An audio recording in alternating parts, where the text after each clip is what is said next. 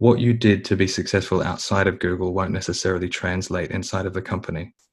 I think what he was trying to do was reshape me into someone who would fit into his team and perform against the metrics he cared about. So I tried to do, whether it's a litmus test or a pre-mortem on what good would look like, what bad would look like. And the thing that I kept arriving at was the fact that I could spend thirty or forty years inside of an enormous company and becoming quite a disagreeable person. And the sum of the the time that I've spent there could be, I don't know, thousands of compromises, maybe some great relationships, but I could have lost sight of something that I wanted to do. And I would rather, I said this all the time, I would rather do it now and spend all the savings that I have and have it fail than not have tried, because I still think there's a lesson there.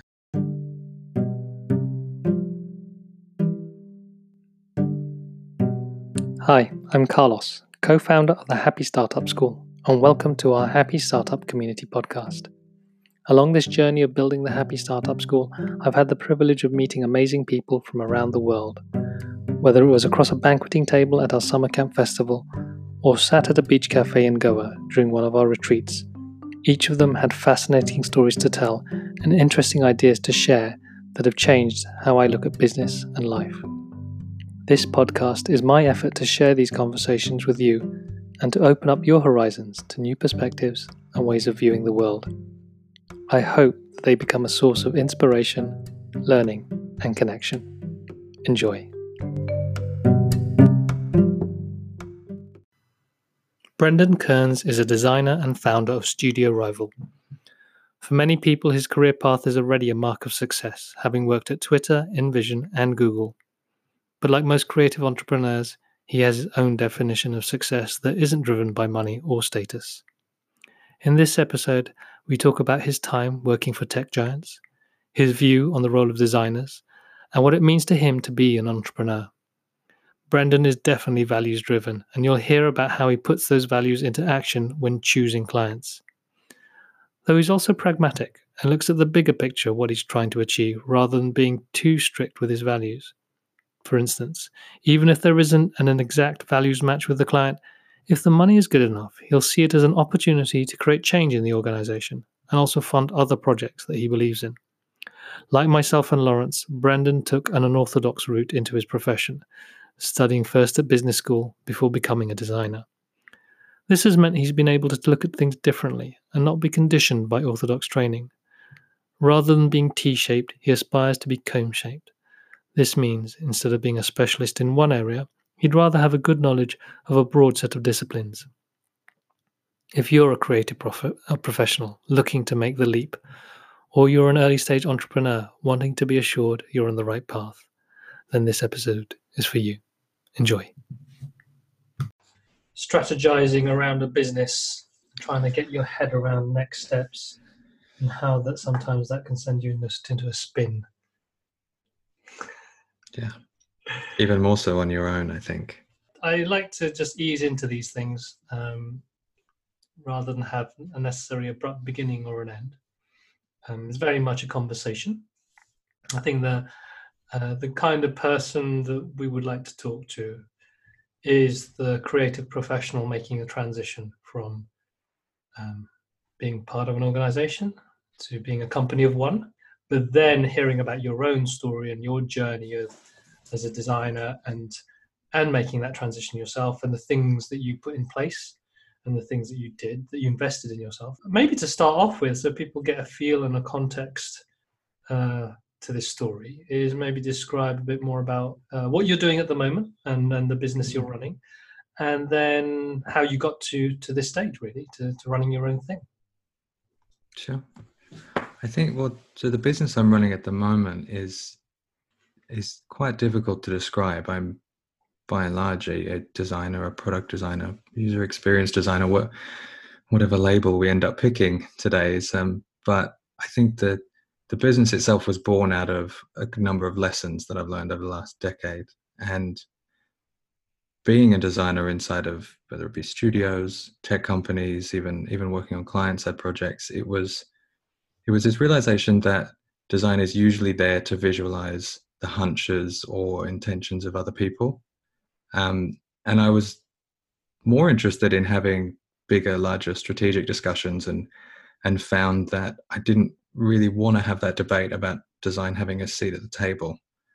And I got a little bit um, tired is not the right word. I think I think I, I could see a clearer path towards a more commercial discipline for design, where I could apply expertise more openly, you know, less of a subjective art, and apply it to problems beyond maybe more tactical, um, and and help people kind of deal with bigger problems, and, and not necessarily just be on the tools, but facilitating good conversations between team members and executives and their customers, and just trying to normalize a lot of the thinking that we do as designers in these teams, and give people a vocabulary and the permission to do better work and build better things and come up with better ways of measuring what good looks like.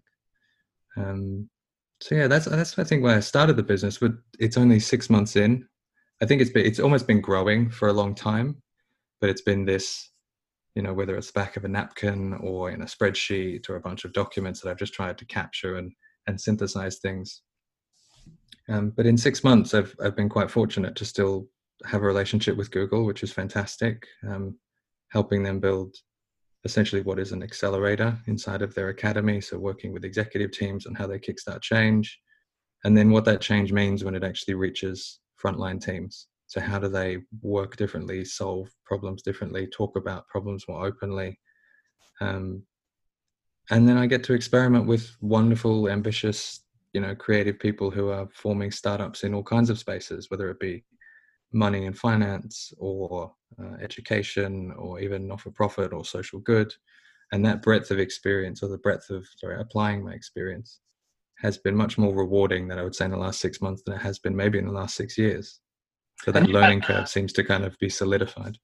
You've had quite a, a experience. Well, uh, experience. You've had experience with some big names. Um, looking at the the history of your employment, um, there's mm. Twitter, InVision, Google, and yeah. there's a lot of people. That's that's already a, a sign of success. What I think it depends what what we're measuring it by. Mm. It it's. And this is, maybe this is the lesson that I learned. I thought I, I felt a little bit this when I arrived at Twitter was, I was, and I say to my girlfriend all the time, now that I've seen how the sausage is made, I'm less impressed. It doesn't mean that I'm not impressed with like the capabilities internally, the creativity and engineering skills of people that you work with. But once you see it for what it is, you realize that it's much more about having the permission to do work at that scale and that may have that impact. And I think you see the same qualities in people who are maybe free of conventional wisdom, like um, people who are early stage startups, maybe startups with fantastic traction. And there's a certain drive that comes with that. And when I tried to, I guess what I'm trying to say is, I think I tried to use those milestones of success, like arriving at those places, as a proxy for, well, okay, I can be successful now, rather than it being a principle that you try and live. Because my, I mean, my story is fairly average. It's university dropout of an average business school, spending, you know, years and years in, in interview rooms with quite overweight agency owners that looked at me in a strange way because I didn't go to the art school that would make me become a designer that they could hire and apply quite quickly. I didn't go to the right business school that would make me an account guy. So if I wanted to work, and when I say work, if I wanted to work well and I wanted to have an interesting time while I was doing it, I had to do something slightly different. So I think it was trying to be um, not outmaneuvering, but just a fuller stack of designer. It was so not over-indexing on one particular skill, but trying to become someone who was not just T-shaped, but this almost like an assortment box of chocolates at Christmas. Is you can go into any room and, and hopefully be useful, or at least constructive, and people can build on your ideas and, and the things you bring to the table. So as a, as a principle, maybe that's what worked and what got me there and what got me recognized. But then once you land inside of somewhere, say Google, I remember my manager saying to me, what got you here won't help you be successful here. And I'm convinced he was a sociopath, at least, um, was not a great, that's one person, just one manager. It's not all of them. Um, and in a company of a hundred thousand people, you'll always find people in the middle layer that aren't that great. And I think uh, those principles I couldn't live out because a large portion of big tech companies obviously are individuals chasing incentives. Like, how do I make this number go up and to the right so I get promotions, I get more stock, I live a better life, a more comfortable life for my family, and that's fine. And I just, I wasn't scratching the itch that I thought I was trying to scratch maybe earlier in my career when I had more of that hunger. So the starting a business was a way to disrupt that. Mm. I'm really curious about that statement. He said, what got you here won't make you successful here? Yeah. So it was, it was, I th- what I took it was, is, and I can't speak for him, um, was you were recognized and shoulder tapped as someone who would add a lot of value to this team, or maybe as a designer that has a certain recognition. I didn't feel that way, but obviously someone did. Um, and when coming into the business, it was like, what you did to be successful outside of Google won't necessarily translate inside of the company. So the wholesale application of how, maybe how you work, how you relate to others, it felt what was, what it felt what, I think what he meant was, I need you to reset. And it, it turned out as if this was a bad management technique. So anyone listening to this, please don't do this to people. um, I think what he was trying to do was reshape me into someone who would fit into his team and perform against the metrics he cared about, which yeah. were, you know, increasing team size, influence, and so on, rather than the quality of work that you were doing.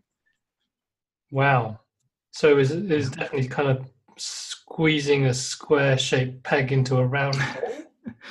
Yeah, a little bit. And some people, I think that was true of a lot of people. It, it you know, for a full year at Google, you're called an, a noogler. That's, it's because you, you have to kind of navigate this strange place. And I always tell people that Google's not one company. It's about a hundred or a thousand different companies under the one brand.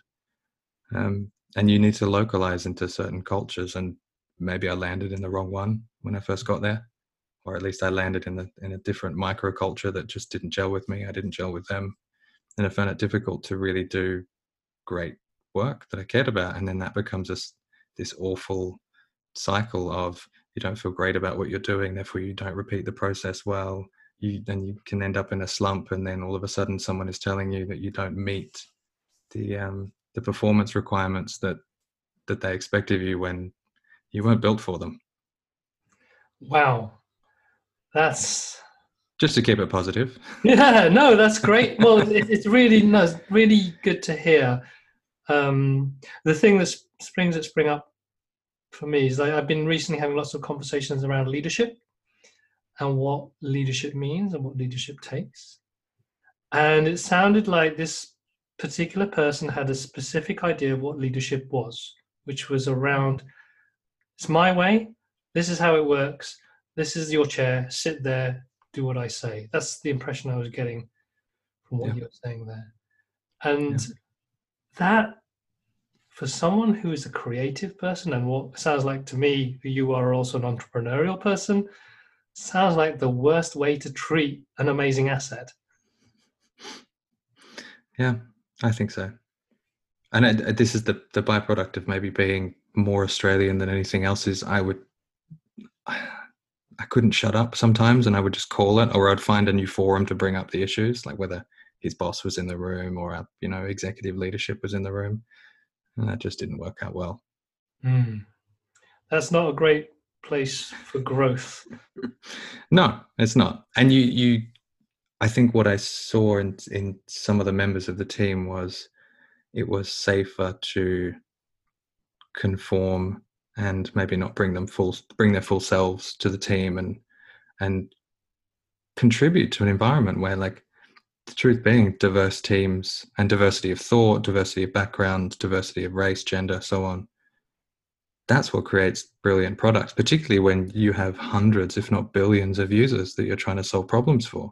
Mm. And so uh, monoculture just doesn't translate when you're trying to pull great pieces of empathy and ideas and products out of these teams. And that's your responsibility. If that's what you're measured by, then you're not set up for success. Whew.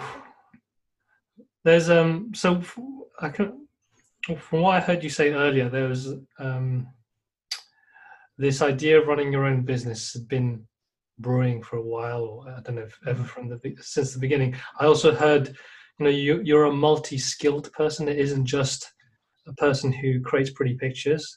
It's someone who sounds like someone who looks at things from many different angles, has a broader perspective. You talked about rather than T-shaped, you know, comb-shaped. Oh, I wish. I wish there were enough time and time in the day to be comb-shaped. But there's definitely a, a broader um, perspective on things, which sounds like also I had a, a need to also have a broader impact than just being a designer that makes something look good or just, just focuses purely on the design process. But there's something broader about bringing in people and teams and facilitating. Is that, was that correct? Yeah, I think so.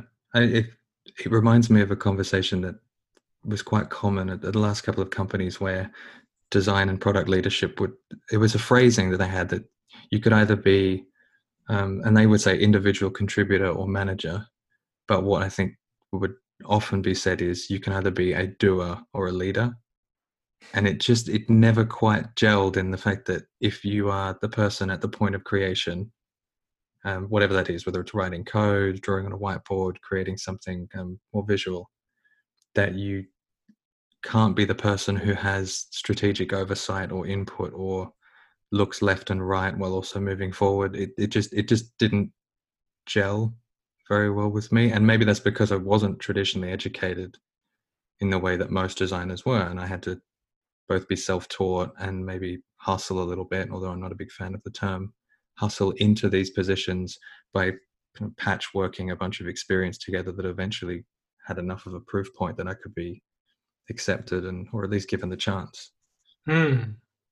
So it sounds like um, you were, you were forged in the fires of these big companies, but ultimately at the core, there was something much more dynamic, creative, um, for want of a better word, I'm just going to say, uh, you didn't want to fit a certain mold. There was something a bit, uh, um, I was going to say revolutionary, but you wanted to break out of, of, of certain structures, it sounds like. Mm. Uh, it sounds like being at Google seemed to push you more in the direction of needing to do your own thing.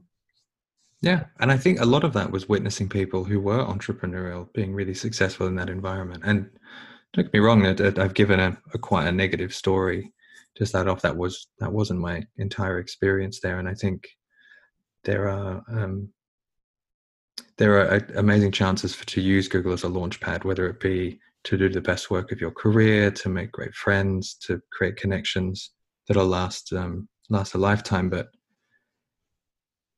the specificity of your role description at a certain level at Google, and this was even still quite a senior design position, means that you're responsible for very tactical things. I remember reading on Quora before I even um, got to the interview at Google, which was another grueling aspect. Um, someone said, like, what, what's it like? How, how do people work? What's it like at a certain level? And someone gave an analogy of, because their pipeline is so deep and so thick and so long, they have the pick of the bunch when it comes to engineers. So you can end up with certain engineers who anywhere else may even be C T Os of small companies working on what might be menial things. And when they land inside of Google, it's about how do they quantify the impact of their work so they can get promoted into the position or rightful position that they should. But then when you look above you, there are people who were in your position five years ago and they've made how they work more googly and optimized for the incentives that maybe the immediate environment around them cares about. And then they're not having discussions about what motivated them to come to Google in the first place. It's about how do you survive and be successful here, um, while also maybe maintaining a little bit of truthfulness to, to why you get out, get out of bed every day. So there's the thing that sprang to mind there when you were talking was having your own definition of success. And for someone who wants to work at Google and stay at Google, the definition of success is being able to navigate the the structures and the, or the game, for want of a better term. Well, just uh, the complexity. I mean, the enormous complexity and pace of that place. Wow. And so there was there was a, a moment in time, or was it a was there a sudden uh, decision? Right, I need to do my own thing, or was it? You know, like you were saying, there was always an intention to do your own thing.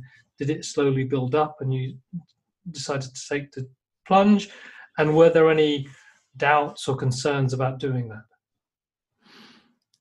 I think it had always been in the back of my mind, but I never felt like I had the financial means to do it until reaching a certain level, particularly in big tech where, and to put it crudely, you're compensated very comfortably. You can create quite a portfolio of stock options. And it started to hit a trajectory where I was like, this could be the moment to do it with the least amount of risk. Um, and I say least amount of risk rather than no risk.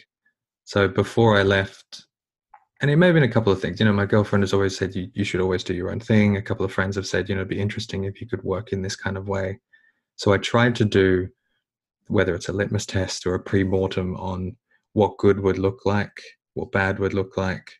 And the thing that I kept arriving at was the fact that I could spend thirty or forty years inside of an enormous company and becoming quite a disagreeable person.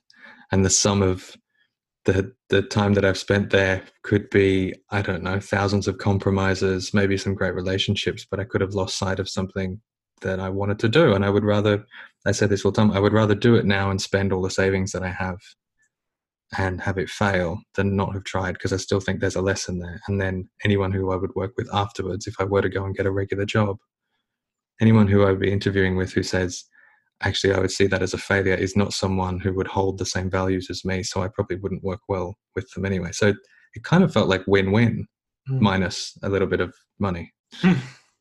Well, this is the interesting thing that I think you said earlier, the, there's the, the safety of staying where you are.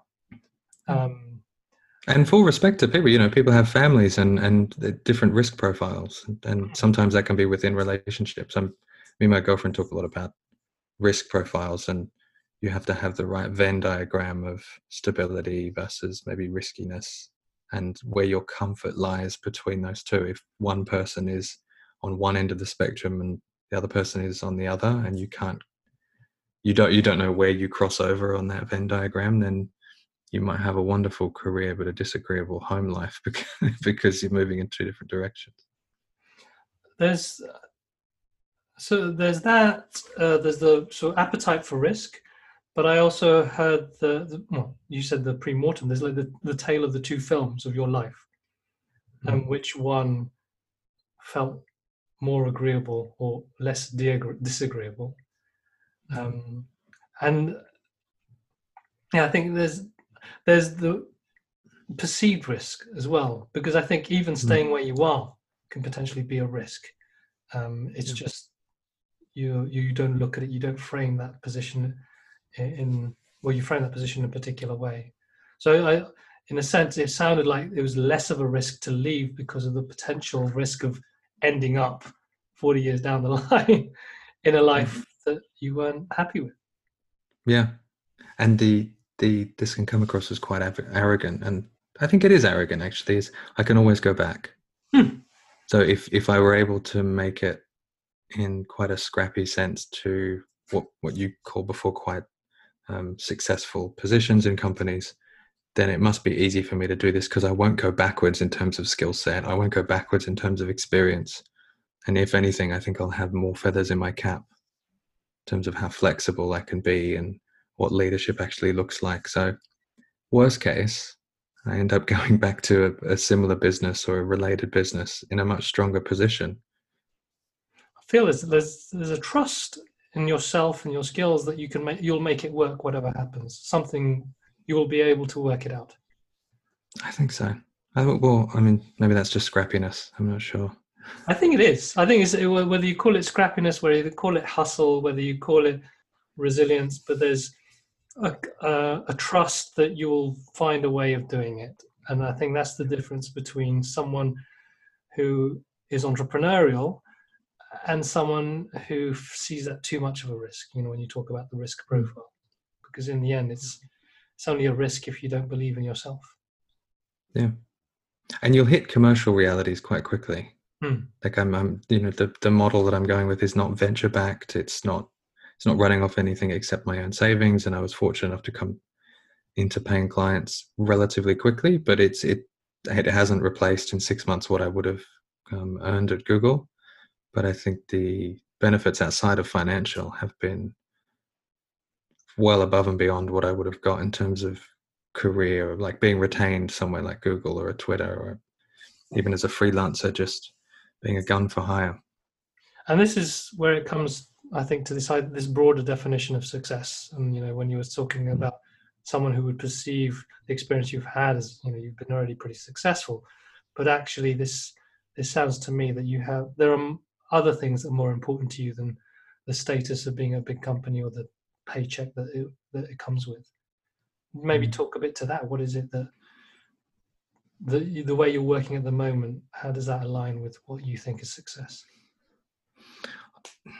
It's funny, my um, my business coach gets me to uh, journal every, I, I'm not very good at it, um, but he essentially asks three questions that I'm trying to repeat every day, whether it's in notes or on the back of a napkin, it doesn't matter, which is um, uh, today I am grateful for, dot, dot, dot. Um, yesterday would have been better if, and uh, what's the last one? It's like, oh, today would be great if. So it's, I think, first he says that because it's very easy as a solo entrepreneur to to fall into traps of negative thinking, so that can break that. Um, but it's also an interesting technique to think about how I can frame um, what I want my day to be in a more intentional way. And one thing that keeps coming up on um, the first question around what am I grateful for is just absolute freedom to pretty much do whatever I want, you know, within limits. I can't jump on a private jet. I can't, you know, I'm not going to reinvent something. But there is, I have more agency than ninety-nine percent of people that I see walking down the street. And it would be a shame not to take advantage of that in two ways. I think one is like, how can that be a, a, um, a catalyst for doing something above and beyond what an average person might be able to achieve because I have that privilege. But the second being um, the freedom to, to be kinder on myself and then not to hold myself to a higher standard. It doesn't always work. Um, because there is no off switch, there's no five p.m.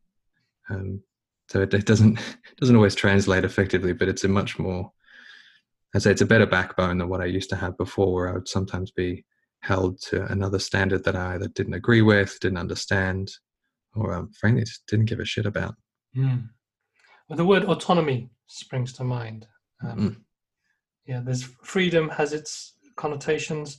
I feel with what you're talking about is that you're not beholden uh, directly to people. There are constraints of running a business and paying the rent, et cetera, et cetera, but you can choose how that works. Yeah. And then, so you mentioned that you have a business coach, and this, given where you're, you're quite early, I would say, in this new venture, uh, and given our conversation previously, this was something you felt the need to invest in early. Um, be interesting to know what, What to share? What what brought you to that conclusion, and, and how how you're finding that of benefit? I think first it was just because I work better when I work with others, um, and being on my own can be potentially destructive, or even just not knowing whether the six North Stars that I have are viable in my own interest, um, worth pursuing for personal reasons, whatever it is, and just having someone to be a mirror to hold up to myself. So he's quite um, objective, but he definitely helps me frame what planning or what cadence of planning I want to do, how I'm going to measure success, how I can build the habits and rituals into my day-to-day work that help me be more reflective. Um, and when that as a muscle gets stronger, then I think I'm in a better position to be more intentional with where I want to take the business rather than being just a sum of reactive moments over time. Um, So yeah, that, I think that's the, the reason that I started. I I turn it on and off occasionally. Like we might have a couple of sessions if I'm going through something that maybe needs some extra thought. And his background is interesting. He's worked in consulting and creative spaces before, but now works exclusively with with founders or um, or senior executives in that space. So I think his not just bird's eye view and reflective nature, but his breadth of visibility across similar problems other people are having makes me feel less alone, whether I'm sitting in my own studio or I've got people in there with me. You're still the person with the burden on your shoulders, and it doesn't switch off. I remember I had a creative director years ago who said, once you run your own business, you never stop thinking about it. I didn't quite believe it. I said, oh, bollocks, you're just having a whinge so you could pay us less or something. But he was he was right in that you don't stop thinking about it, and it, it's not a um, it's not even a linear process of get the work, do the work, sell the work, like talk about the work to get more work. It's just, it's this kind of cotton ball mess that you're trying to make sense of. And the coach has been a good way of just giving me different lenses to look at that through. So you said at the beginning, you, you knew that you work better with other people. My first thought was you could have gone to a co-working space and maybe oh, I tried that. a studio. Um, but there's something more, though, than just working with other people. And I, it's whether that was the awareness that you needed someone to reflect what was going in your mind before you mm. brought on the coach, or whether during having that coach made you aware of the value of that. I don't know the answer to that. I think my girlfriend's are great because we're in similar disciplines. She's a wonderful unpaid coach. So I probably owe her thousands and thousands of pounds for that consultation over a few pints. But um, it's funny, I would have said on a practical level, I've done my best work in pairs or really talented teams. And at Google, we everyone has kind of spoken about this, but the the study that they did around what makes the most effective teams, it wasn't location, it wasn't pay, it wasn't um, the the type of work that they're doing, it was psychological safety. And psychological safety only exists when you feel free to be right or wrong in front of peers, free of judgment. It's impossible to be psychologically safe with yourself because you're both your biggest ally and, you know, worst critic at the same time and constantly changing throughout the day. So recognizing that and trying to get it from the peers around me made me realize that A, it wasn't their job, and B, they couldn't fully um, empathize in an objective way because they were my friends or my girlfriend or my parents. So a coach was able to tell me, you're running this business because what you're doing is this, and here's how it's going to impact you. Here's where maybe you're weak. Like, you've told me before that your values are this. Why did you make that decision? And it's the same conversation you would have in a psychologically safe environment.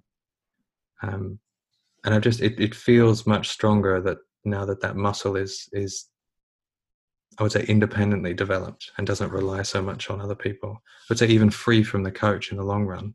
I'm hoping that that just becomes something that is second nature. Mm. I, I think it was us talking about this idea of the analogy to exercise and having a regular uh, kind of cadence to this work. Yeah. Um, and so you have you, a personal trainer, right? Why wouldn't you have a business trainer? Yeah. And uh, if, yeah, that, and, and there's a, there's a benefit to having a healthy body. And, and I think, well, talking for myself, and I know many people, we're a bit lazy and we sometimes just need someone to tell us what to do so we can just do the work.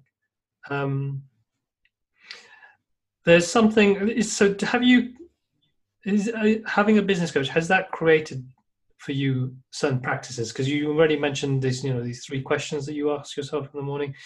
Is there anything else that you, you've incorporated in the way you work, or just the way you are now, to help with being a, your own boss and being your a solo founder? I think the, and this would probably even go before the the three questions or journaling exercises, is a values activity that I try and use before saying yes or no to prospective clients. Um, it's very easy early on. And yes, we compromise because it's a reality of running a company, even a company of one or a network of people, is you're always on the burner of what's the next project? How am I going to turn this into something larger? Can I land and expand on this client? Is there bigger problems that I can solve? And doing that blindly falls into that iteration trap I talked about before, where you can just be reactive to everything and end up inheriting a business that is the sum of saying yes to the entire world. Whereas a values exercise around what do you, what principles do you want to work on? Um, and this is not saying no to tobacco companies or gambling companies, not that I work with them.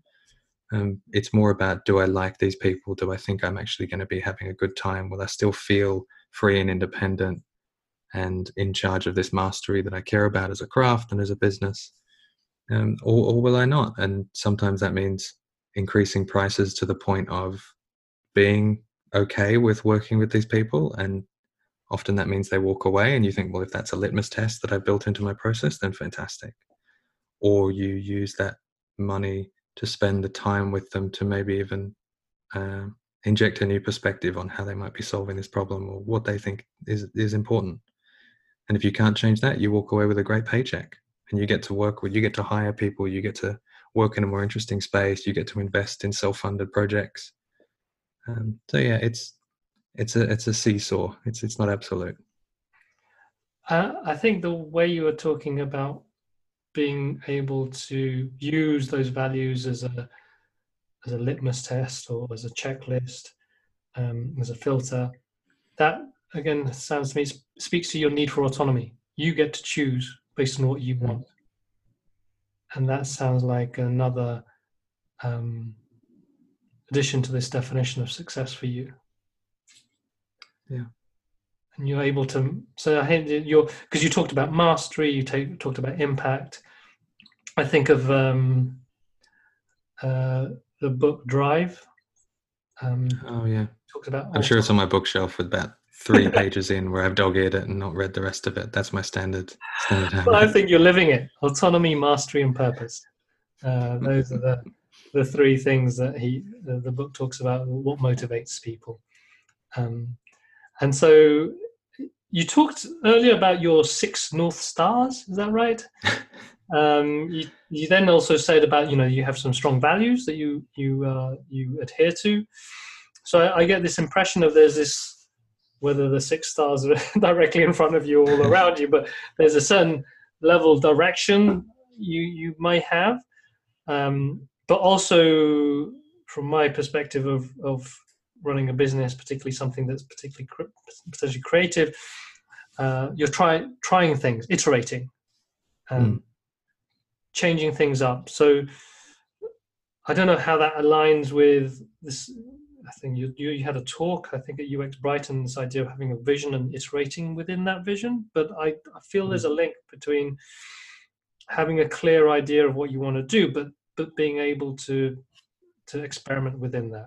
I don't know if any of that makes sense to you. Yeah, completely. Um, and the, to let's see if I can connect this to the talk topic from U X Brighton a little bit, is the argument being you can have a vision that doesn't cost you anything, and the only expense is how many times you will iterate towards realizing whether it's good or bad. Um, one analogy that we talk about, and I was using in a workshop last week, is an enormous business, and it was a huge telecommunications company. I said, you are a, like, you're a ship. You are an enormous ship covered in freight or filled with oil. And for you to make a decision to completely turn around takes not just the organization of hundreds, if not thousands of people, but it breaks certain rules and there are certain conventions in place. Because I am so early on, it's really freeing for me to think about, where do I want to take this business? What kind of studio could it be? Look at other people around me and say, if I were using them as my own R and D department, about that's the shape of their business and they seem to be successful in that way, and here's what I hear about people working there, is that somewhere that I want to emulate? Or at least maybe even structurally emulate, or on a proposition level emulate. Um, but then also looking at the business world that I spend most of my time in and saying, well, where are people heading? Where are people lagging?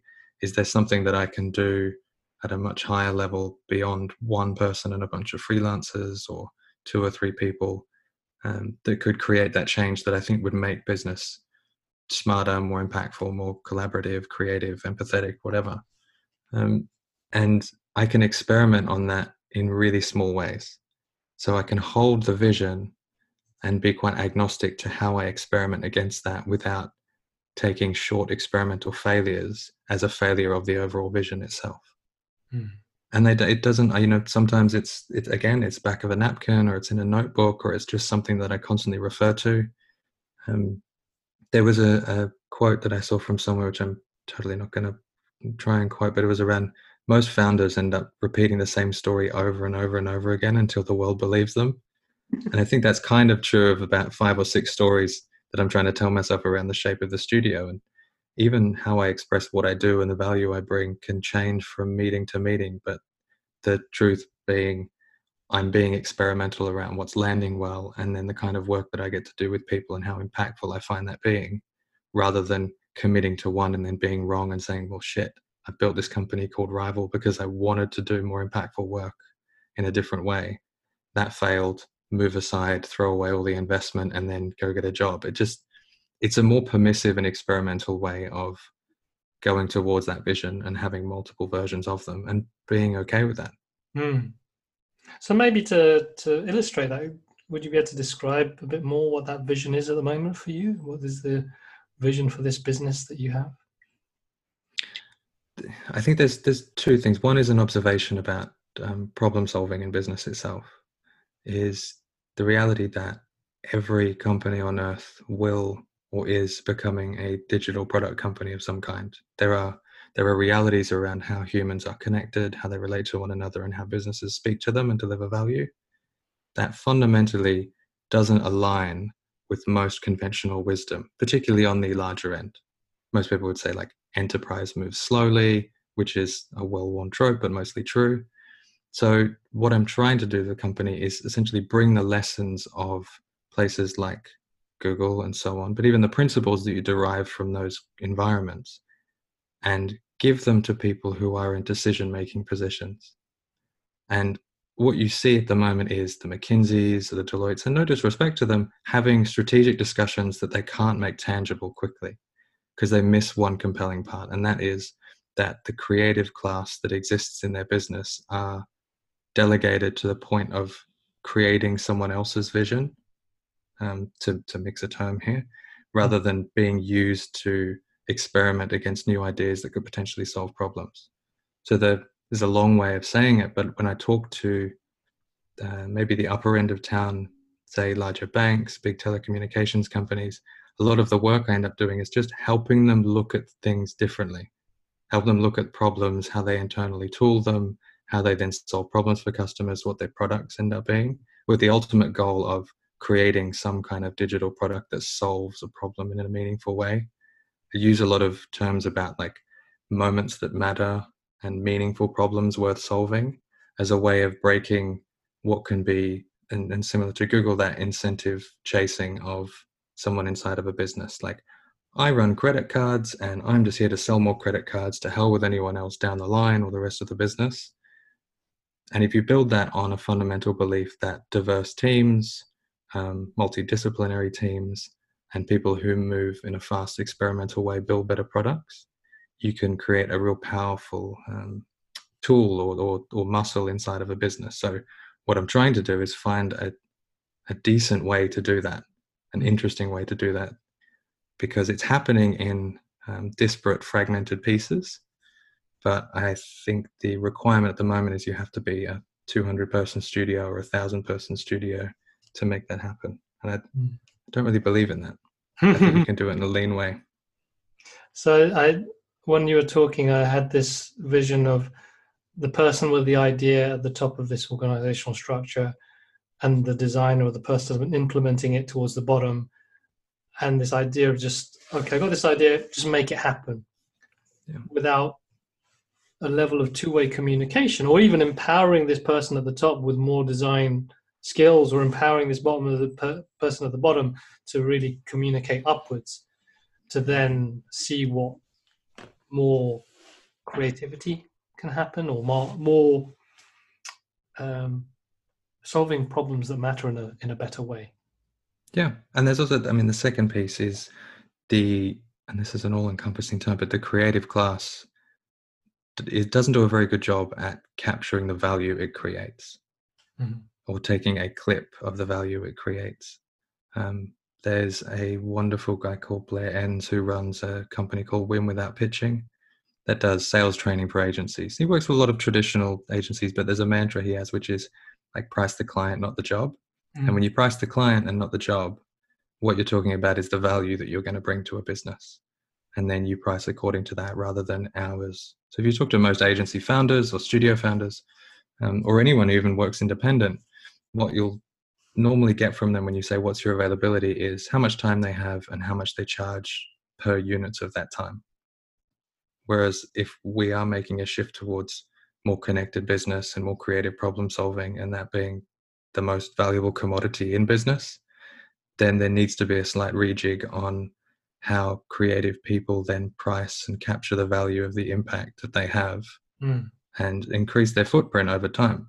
Because I think that the better that, uh, the, the more often that happens and the greater impact that they can have, the better conversations they have inside of companies, the more normal it will become to look at things from different perspectives, rather than saying, this is conventional wisdom, we're going to try this, and if we don't, it's the customer's fault or it's someone down the line. It's it's old school thinking. It's static versus dynamic companies. So this sounds like a, there's a mission there, which sounds quite clear, and um, sounds like a story that lots of creatives would probably get really excited by. Um, and you have this vision of helping these larger organizations make better pro- products by tackling problems, real worthwhile problems. Mm. And then you talked about iterating. So maybe to illustrate this idea of having these visions and then iterating in order to get towards making them happen, is there anything you, you'd be happy to share in terms of experiments or ways of working or these iterations that you've been trying to apply? I mean, it's hard, it's hard to capture in a in a, a nice soundbite. One of them may even just be the slight pivot that I've made from um, merely helping people visualize what those products can be to having conversations at a much higher level, um, or maybe even just shifting my focus from um, here I can make something that is poignant and potentially profitable, and here's a roadmap to make it happen, to how can I frame someone else to make those decisions or create environments where they can make those decisions and then help them make it happen? Mm. Um, which, for the second point around capturing the value that I create, might actually mean that I'm more of a consultant than someone who's a member of the creative class. But I don't think those definitions stand when you're trying to help people go through large-scale change, especially if it's cultural change, if it's the, how they look at problems and think about coming up with solutions and creating safe spaces for that to happen. And, and being more experimental, you mm. have to live those principles yourself by f- like looking at where you want to spend your time, particularly when time and effort is finite. If it's a small team or just myself, then then I, I have to be almost brutal about that. Uh, and I think there's in, what you mentioned there was um, spending maybe why well, how did you going to say you're going to maybe spend more time acting potentially as a consultant, but it doesn't necessarily um, mean that you're acting as a creative or being part of the creative class. But this is all part of, it sounds like it's still in service of the vision of how can we get these companies to create better products. And so that's where I hear you're holding less tightly onto these little experiments and things that we're going to try out, um, because what's more important is how can we serve this, how can you serve the vision that you have? Yeah. Um, maybe to end off, um, this is maybe an unfair question, but do you have a a vision for how you would love to work in the future? Where would, you know, if, if no holds barred, you could do the work in the way you wanted to do it. Do you have an idea of what, what that looks like and what you would be doing? Jesus, that isn't fair, is it? I don't know if it, in the context of the business and where I am right now, if what success would look like, what I would like to be doing is, and I'm going I'm going to use a physical example here, right? It's, so at the moment I've got a studio in Hoxton. It can fit a small number of people in it, and it's kind of friends coming and going, or it's clients hanging out for a few days. There's an office at the end of my hall that is about ten times bigger. And I always look past it and go, well, A, I don't need it. B, I probably couldn't be able to afford it, and it would be a complete waste. But when I look in that space, I see a few things. And one of them is really interesting, diverse teams of people solving a huge range of problems. And I imagine, as any agency founder imagines, a, a diverse range of clients in there. And one, when I think about those two things coming together, I think of like, co-located spaces where people can solve problems free of the conventional constraints that they have, whether it be in big enterprise because they are, I don't know, drowning in regulation or um, uh, or internal politics, or it's bringing people who have um, maybe a small piece of funding and a brilliant idea into that space to make it a reality faster. And so the kind of work, when I think about what I want to be doing, it's about creating the right environments and teams and um, appetites for really accelerating what good looks like for all these different people. Mm-hmm. And hopefully open sourcing that in a way. So like I would monetize at the, the point of value and bringing these people together and showing them the impact they can have and then creating something. But giving that to the rest of the community to say, this is how you can practice these principles and bring your clients along for the ride. Or if you're a more entrepreneurial person who's stuck inside of a, maybe a rigid organization, here's a playbook for you to do things slightly differently. That's what I would look, look for. Mm. Essentially, I, I need to rent a lot of space and then maybe write a book, but I don't want to do either of those things. I, I hear the need for impact and to make kind of some systemic change. Um, the word legacy springs to mind in terms of what, what seems to, what I hear is driving you. Um, I, I don't know if it's it's just me just reading too much, but you at the beginning of our conversation about when you were taking on the coach, you said, you know, you had a need to work with others. You work best when you're working with others. And it seems to be reflected in also this vision that you have of the thing you want to create is to get more people working with each other. So it sounds like the need is, the, the the vision to create this thing is also servicing a need that you had for yourself. Yeah. So it's, uh, it feels very... Without just creating another co-working space, given the current climate of co-working investment. Oh my God, there's a lot out there. But it sounds very aligned, uh, and it sounds very exciting.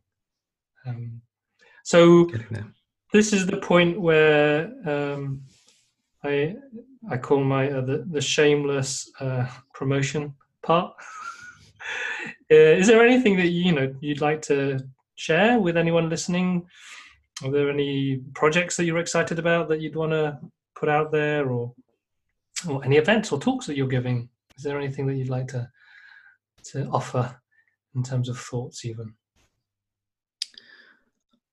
I think I'll do two things. I'll do the general plug of the studio, which is called Studio Rival. Um, and anyone who's listening who's ever in Hoxton and wants a coffee or to come eat too many snacks in my office, you're more than welcome, particularly members of the creative class who just want to hang out. The the second thing is, um, because they don't seem to get enough visibility, is a wonderful group in London called Triangirls, which it was born out of a Slack group called Triangles, which is a design community. I spoke at one of their events about allyship and what that means. And even at an ally event where there were um, four or five um, four or five white dudes um, and a mix of people on stage, but I'm generalizing here, the crowd was largely still filled with young women and non-binary people who were trying to create careers in this space. Um, I'm going to donate money towards them. So if anyone else is either interested in helping them out, please find them on the internet and talk to them. That's all. So Triangirls, is that? Triangirls, yeah, like triangles, but Triangirls. I think it was like a subset that started organising off the the back of this Slack group, and now they have wonderful events with good free booze and cheap sponsorship options. So, okay, so search for Triangirls on the world on the web, and um, your website again. Your domain name is Studio uh, studio rival dot com, or find me on Twitter, and I'm always quite open. And the Twitter handle. At Brendan underscore Kearns. I've been trying to find at Brendan Kearns and bribe someone for years. I even worked at Twitter and I couldn't find, like, there's just no way of finding this person.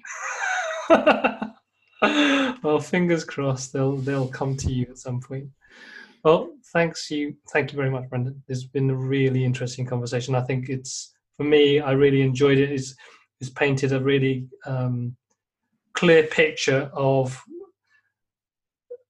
stepping into this potentially scary world of entrepreneurship, uh, and how that can benefit from A, having someone to reflect what's going on for you, but also this idea of you having this clear, very clear vision and mission for the work you want to do and having a very clear perspective of what success looks like, which I think is very good advice for anyone stepping into this idea of running your own business rather than just, I'm going to make shed loads of money. Glad to be helpful.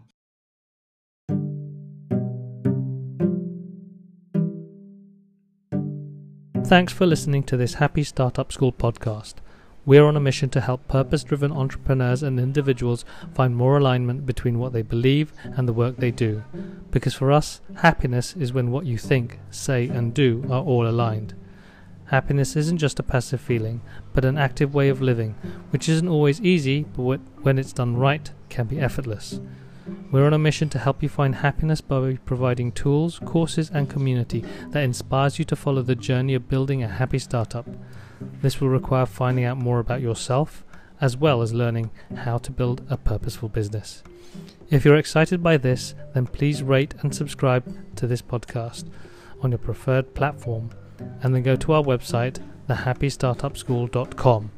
You can also read our blog at a happy dot link forward slash read.